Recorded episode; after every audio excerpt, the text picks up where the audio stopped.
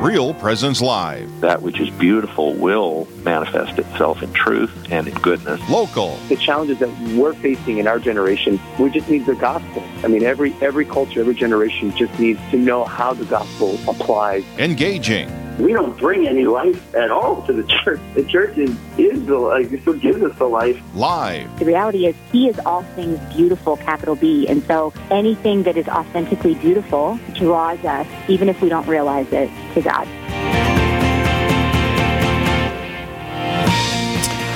All right, good morning, everybody. My name is Monsignor Schumacher, and it's great to have you again on your RPR network throughout the extensive upper Midwest.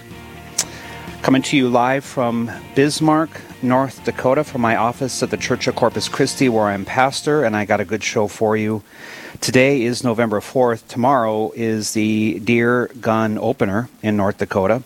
But today, November 4th, is um, Charles Borromeo. And, you know, that was back when nepotism worked.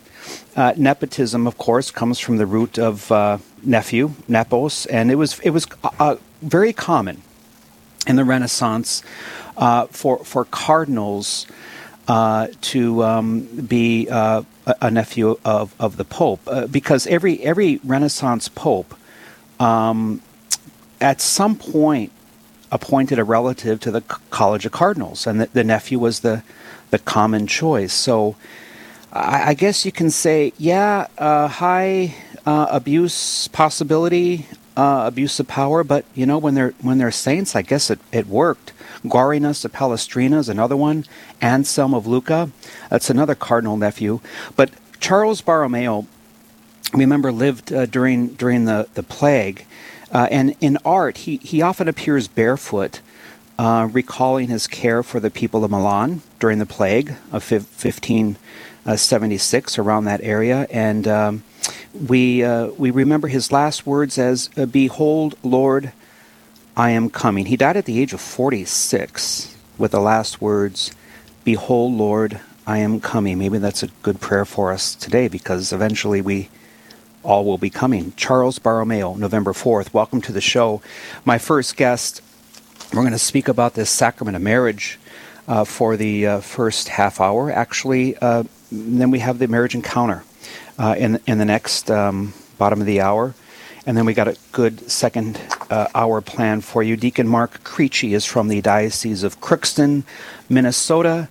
Mark, we were visiting before we went on the air. Good morning again to you. Good morning, Monsignor. Nice to be with you. Great to have you on Real Presence Live. Uh, tell us a little bit about yourself and your position in the Diocese of Crookston. Well, yes, I, I live in Moorhead with my wife. We've been married 37 years, and I've been a deacon now for five years. Uh, I also work for the Diocese of Crookston in the Office of Formation and Discipleship. In one of the areas that I attend to um, is marriage, family, and respect for life. And uh, very, very good. We're going to talk about the sacrament of marriage today.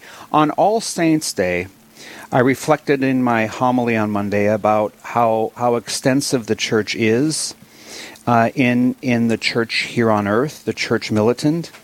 And then I spoke about the church suffering, um, those being purified in purgatory, and um, of course the church triumphant, the saints in heaven. So we're, we're part of something big here on earth of about 1.34 billion Catholics. And then, and then we're, we're also part of a, a, another church, another part of the church, the church suffering and the church triumphant. But here on earth, in the church militant, or what some people call the pilgrim church on earth, we have two sacraments that serve to the communion of, of the unity of the church holy orders and marriage. And um, first, um, th- let's talk about, as I always like to start teaching, the scriptural basis for the sacrament of marriage in the Catholic Church. It begins with Genesis, but it's extensive. Take us through a couple of them. Well, yes, and and you start in the beginning, and you know I've, I've um, been through and studied John Paul, Saint Pope John Paul II's great theology of the body, where he brings us back to the beginning, and not of his own volition, but Jesus. You know, Jesus in Matthew and Mark, especially, but you know he he's asked by the Pharisees, um, "Is divorce okay?" You know, and, and, and Jesus says, well, from the beginning, it was not so. Moses allowed divorce because of the hardness of your hearts, but from the beginning. And, and so we go back to Genesis, the first two chapters of Genesis in the creation account. And there you, you know, you hear about the creation, but when my wife and I, of course, talk with married couples that we're mentoring, for instance, and we tell them that this is the, the, the point where God created marriage. Therefore, a man shall leave his father and mother and cling to his wife, and the two shall become one flesh. Genesis two twenty four. Um, in Genesis one twenty eight, you know, be fruitful and multiply. So, in the very beginning, God created marriage for a sacred purpose as part of the salvation of the world. And then, of course, Jesus in um, Matthew and Mark, for instance, repeats those words and and and raises that and elevates it to you know the sacrament, and then also in Matthew and Luke talks about the enduring bond that marriage is. And then you know when you read the um, the letters, uh, the epistles, you know, of course, Ephesians five, where Paul is trying to explain, okay, what does it mean to live then this Christian marriage? And and he again repeats for this reason, a man shall leave his father and mother and shall cleave to his wife or cling to his wife, and the two shall become one flesh. So, you know, and, and of course, the richness of this, there are books written about it. But from Genesis all the way through Revelation, you see the the marriage is um, not only there from the beginning, but lifted up in terms of its sacramental nature. And, and, when we talk about your uh, office, uh, Deacon Mark Creechy is my guest here from the Diocese of Crookston. He's in the office of, um, formation and discipleship, uh, under which falls marriage and family life. Is that right? Um, it, right. It, it, makes sense, um, and uh, that that would fall under the office of formation and discipleship is very logical. So let's talk about the formation of of marriage, the preparation of marriage. I, have uh, just uh, did another pre-marriage weekend here in Bismarck uh, last month, and in in my uh, marriage book, where I have the hundreds of weddings that I witnessed, I, I remember how. Um, and I remind them that you know it's easy to fall in love. The challenge is to stay in love, and mm-hmm. uh, yes. because uh, you cannot begin a vocation until you fall in love. So let's talk a little bit about the formation uh, uh of marriage. What, do you see uh, some of today's challenges of our of our couples preparing for the sacrament? Yes, and and you the challenges are are so very different because of this um, secularized society that uh, not only sees um, marriage as disposable, you could say, but then, of course, the, the sexual union of two people as something that is recreational and not reserved for marriage. So you have so many couples that um, come into marriage um, without this idea that, that there's a sacred, there's a sacramental nature to it, which is why, you know, um, Francis and Amoris Laetitia and then our, our nation's bishops in a um, teaching on, on marriage and guidance on how we should be paying greater attention to forming couples for marriage. And it really it, it goes beyond that immediate formation you do when they're engaged and they come in and they say, Father or Deacon, we want to get married. Um, the um, bishops are saying we have to now attend to remote preparation. How do we help parents prepare their children for marriage one day? um, um, proximate, you know, when they're young adults before they're dating, um, high school students before they, you know before they meet this person they're engaged to. How are we forming young adults in um, this understanding of of um, the sacramental nature of marriage, and then then the immediate and you know the um, meeting with father, meeting with sponsor couples, um, marriage inventories, et cetera, That the church has been doing um, for a number of years now. But then also subsequent. The Holy Father and our nation's bishops are calling on um, every diocese and every parish to come up with this kind of continuing accompaniment of these newly married people. And um, I, I, just think it's really important to do this um, broader view of what it means to prepare somebody for marriage, especially given cultural pull that is just knocking marriage down as this recreational or, or occasional thing or, or, or of course, optional thing. I always tell my couples that a sacrament is not uh, something you receive as much in the, as in the context of the sacrament of matrimony. Uh, uh it's what you become. And, mm-hmm. and what, what, what, what they become is um, really examples of the sacrificial love of agape. Mm-hmm. And, you know, the, the love of Eros may have brought their attraction, but it's mm-hmm. agape that will give them attachment. And sometimes they think that love remains a feeling in the love of Eros, but it needs to become a decision. And, and a, a lot of the preparation that, that we, we give them uh, has, has to be mindful of the unconditional love of, of agape. And in today's society, a sacrificial love is really not something a lot of couples are prepared for.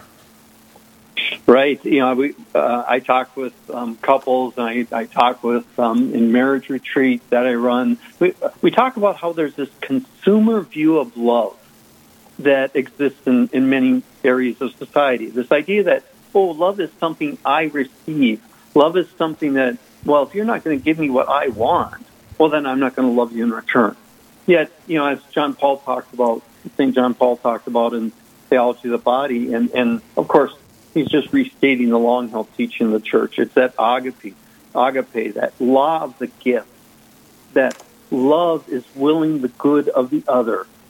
And, and so, what does that mean? It means that you give yourself as a gift. You know, that Paul writes about it in Ephesians 5 be mutually submissive to one another. Submit yourself to your spouse. Um, and, and that's why, uh, you know, some couples, and for years, um, I was, I'm a therapist also, I'm a psychologist, and you, marriages that were in trouble that came in to see me, these couples, um, they saw themselves as two individuals that happened to be married versus two people who committed themselves completely to each other and who happen to be individuals. And, and so, they, you know, they, their, their premise for their marriage was on rocky ground. And you always hope the person with whom you fall in love with is also a person you can live with. And right. uh, somebody, uh, a professor, a pr- professor once reminded us that uh, you know, remind the couples that you know before the engagement, uh, they need to talk about life together uh, daily right. uh, in in the years in the years to come. As far as uh, agape, I, I found in my preparations that one of the one of the um, uh, what what retards the discovery and growth of agape. And again, this is the love of sacrifice. This is the love of giving. This is the love that makes marriage holy. What what retards that so often is um, cohabitation and practices mm-hmm. that that um, kind of steal from the sacrament of uh, uh of marriage. And it, w- once you once you retard the discovery and growth of agape, it, it's hard to re, to recover. And I, that that's one of the what, it's one of the basis of the church's teachings that that they should not live together as as married uh, before before they're married. What's the frequency that you see that in your area?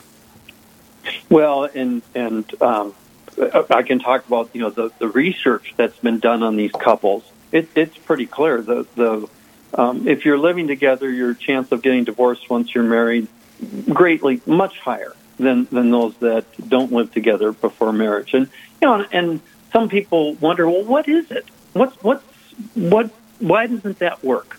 And what you were talking about there, eros versus agape. When you're living together before marriage, you're probably of course, um, in sexual relations with each other, and you've got the order wrong. You know, it, it's the agape where you you learn to love the other person for the sake of themselves, not for the sake of what they can give you. Um, and and so when you're living together before you get married, it's like no, I'm not going to fully commit myself to you. Uh, I, I love this eros that we share, but that full commitment from agape isn't solidified. And then we could get into the breakdown in communication that occurs because when you live together before you get married, you know, bad communication occurs. Uh, on and on it goes. Deacon Mark Creechy is my guest from the Diocese of Crookston. We're starting off the show today with some discussion on the sacrament of marriage. Mark, if you can hang on uh, past the break, we're going to continue our discussion, all right? I want to talk Okay. about mixed marriages. I want to talk about tribunal and uh, also how marriage is a great symbol uh, of uh, Christ's love for, for the church. A, a lot of good stuff, and we know that, that our society is based on this on this sacrament, which brings forth life and forms life. So my name is Monsignor Schumacher. We're going to be back in just one moment.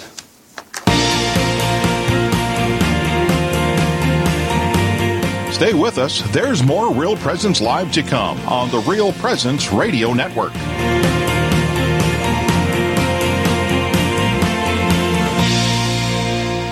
Do you know a priest who has made a difference in your life or at your parish? One who has helped you through a loss, discern an important decision, or celebrated the sacraments with you and your family? Real Presence Radio would like to know about these amazing priests. Visit our website at realpresenceradio.com slash contact to nominate your priest. And each week on Real Presence Live, we will recognize one of our priests with a dozen donuts generously donated by a local business. Help us honor our fathers by nominating your priest today.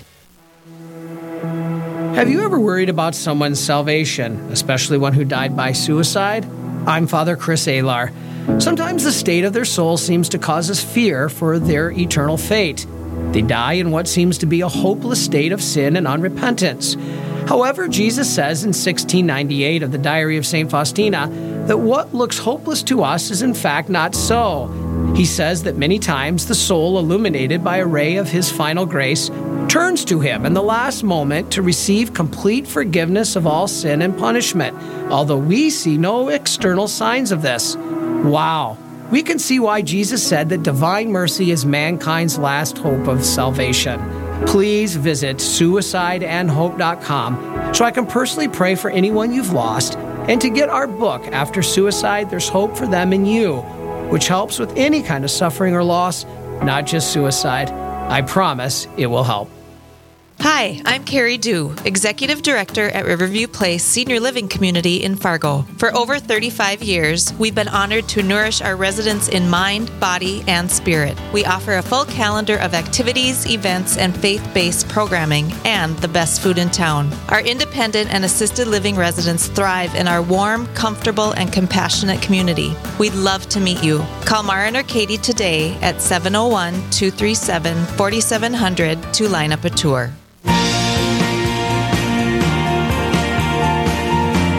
You're listening to Real Presence Live. Now, back to more inspirational and uplifting stories and a look at the extraordinary things happening in our local area. Heard right here on the RPR Network. We're going to speak about the marriage encounter after the bottom of the hour, but first we're continuing the sacrament of matrimony.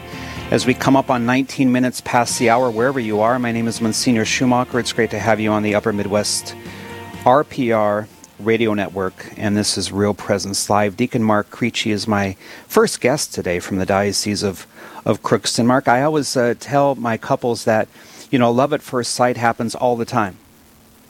Uh, and uh, the, the, the challenge is to stay in each other's sight for 50, 60. My grandparents were married 70 years, and to still to still be in love. And as priests, we, we get to celebrate a lot of these moments, not just the beginning of their marriage, but I remember a 65th anniversary I had.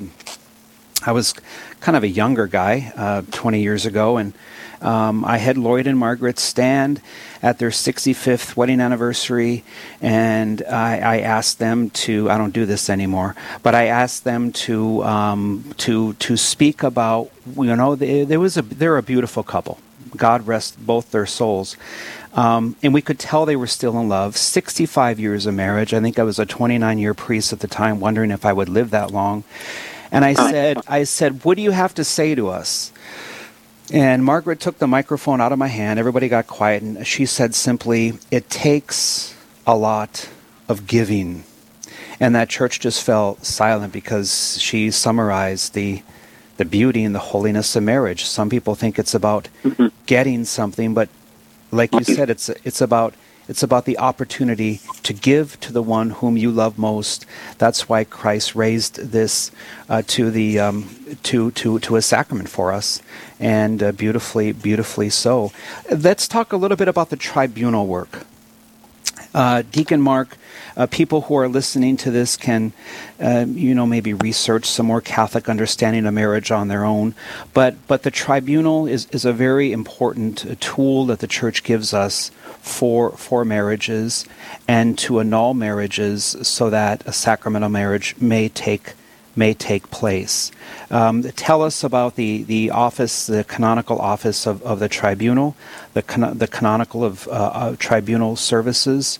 Uh, different dioceses have different terms for that office. Uh, there are people listening right now in, in, their vehicle or in their home or in their office who, who may be civilly divorced, who, who may be thinking about uh, a tribunal process and, and haven't begun it yet um, we need to encourage them to do it. It's a lot easier now than it was uh, 10 years ago.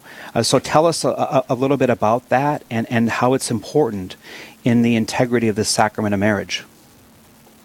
Well, and so everyone knows that, you know, in case they don't know, an annulment is, you know, a statement from the church that a sacramental marriage was never formed, was never there. You know, in the marriage um, uh, rite, the couples state their consent.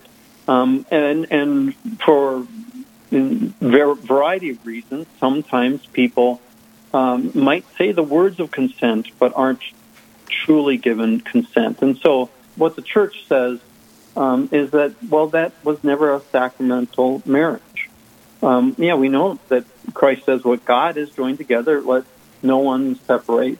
But sometimes this couple um, come before the church, say the words, but don't really truly enter into a sacramental marriage. And the annulment process is just the identification of that.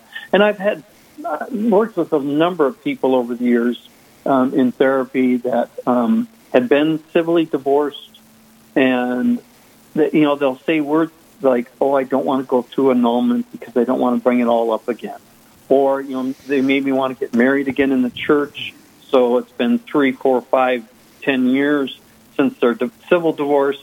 Oh, I don't want to bring that up again. Well, that very fact that they don't want to bring it up says to me that there's still something unresolved. And what I found with the annulment process, um, with most people that enter it with an open heart, um, it's a healing step. It's a healing step that's taken um, by Holy Mother Church to take the people through this church, this process and grant that annulment. Uh, let's also visit now uh, before we, we have to say uh, goodbye to you for the time being. We've talked about cohabitation, agape eros, the annulment process. Let's touch a little bit on mixed marriages and how important that is. You know, I've had in my almost 30 years as a pastor mixed marriages. By that I mean one couple, one party is Catholic, the the other uh, person is not. That I call that a mixed marriage. I've had some very very fruitful, successful, very active uh, m- mixed uh, marriage couples in my parish. I've had some very uh, inactive, uh, disappointing couples who are who are who are both Catholic. So a, mixed marriage does not uh, set you off on the wrong foot. I, I, once had a a couple in one of my parishes after a couple years there, he I saw him at mass with his wife every 4 p.m. Saturday, and I, I came to realize that he wasn't Catholic, and I, I said, you know, gee, and you know, and I said, why would you? I said, you know, Larry, why would you do that? Why why would you go to mass for 35 years with your wife every Saturday at 4 p.m. and you're not even Catholic? Why would you do that? And his response was, because it's important to her. And I thought, you know what? Now that's a man you know, mm-hmm. staying out of the hunting blind and the, the, the, the, the man cave to, to do something that's important not relegating religion to children and and uh, and women, but but uh, you know, promising uh, to to be there for his wife. Well, then, then, he met me. He finally became Catholic. But but I tell my mixed couples that they need to talk about it. They need to not have Sunday as a point of division which they will mm-hmm. ultimately mm-hmm. neglect. And um, what advice do you have for, for mixed couples who are preparing or are already married? Well, yeah, with, with, with all couples, of course, when I'm working with them, when my wife and I are working with them before their marriage, um, and then as I work with couples across the diocese, I talk about the importance of prayer. And so you should pray every day with and for your spouse. And then with the mixed marriages, prayer then of the Sunday worship to be able to participate um, in in in both. And so, yeah, it, it takes more effort, but to do both. Now, you know what I find so often, similar to what you said, Father, um, couples that really commit themselves to it. There's they go to the Catholic Mass and then they go to Protestant services, and and not like every other week at the other place, but you know both fully engaged. It, it always it's striking the number of people that are drawn into the Catholic faith through that, through that witness of the congregation. Um, and and so yeah, it, it's important. I, I appreciate what you said there too about talk about it beforehand and take this seriously. And then you also mentioned, you know, hit that example. And and to all the men listening out there, it is so important that for your wife, you are um, a man of faith that brings her closer to God. And, and for fathers with their children and grandchildren to be a man of faith who brings your family closer to God, all, all, closer to God. All too often, it seems like the women are taking the lead. Well, boy, we need men to step up and be true fathers of faith in their families. Deacon Mark Creechy is my guest from the Diocese of, of Crookston, uh, and thank you for bringing up prayer. How, how important it is. If we're talking, Mark, about about the basis of marriage as being sacrificial and giving, um, without prayer, um, couples are going to get tired. They're going to get tired of giving. They're, they're not going to have the energy to give. Uh, they're they're going to become bored and um, uh, if they if they don't protect their friendship, their spiritual friendship, they will, in due time, become future enemies. So so the spirituality is is very very important, and nothing makes me happier than to celebrate a wedding and then to have them active in, in the church, to see them every Sunday, baptize their babies. That's that's really the basis of my joy as a priest, and I'm sure yours as a deacon. Well, and, and I always share with um, couples, Archbishop Fulton J. Sheen, in the great text, um, it, it takes three to be married husband, wife, and God. It's that covenant we form with God.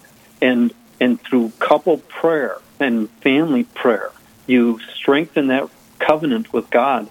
Because I know my wife and I will look on our lives together, 37 years of marriage, and go, boy, the only way we got through that was with God you know, because we weren't necessarily on the same page or whatever. But God unites us. God draws us together.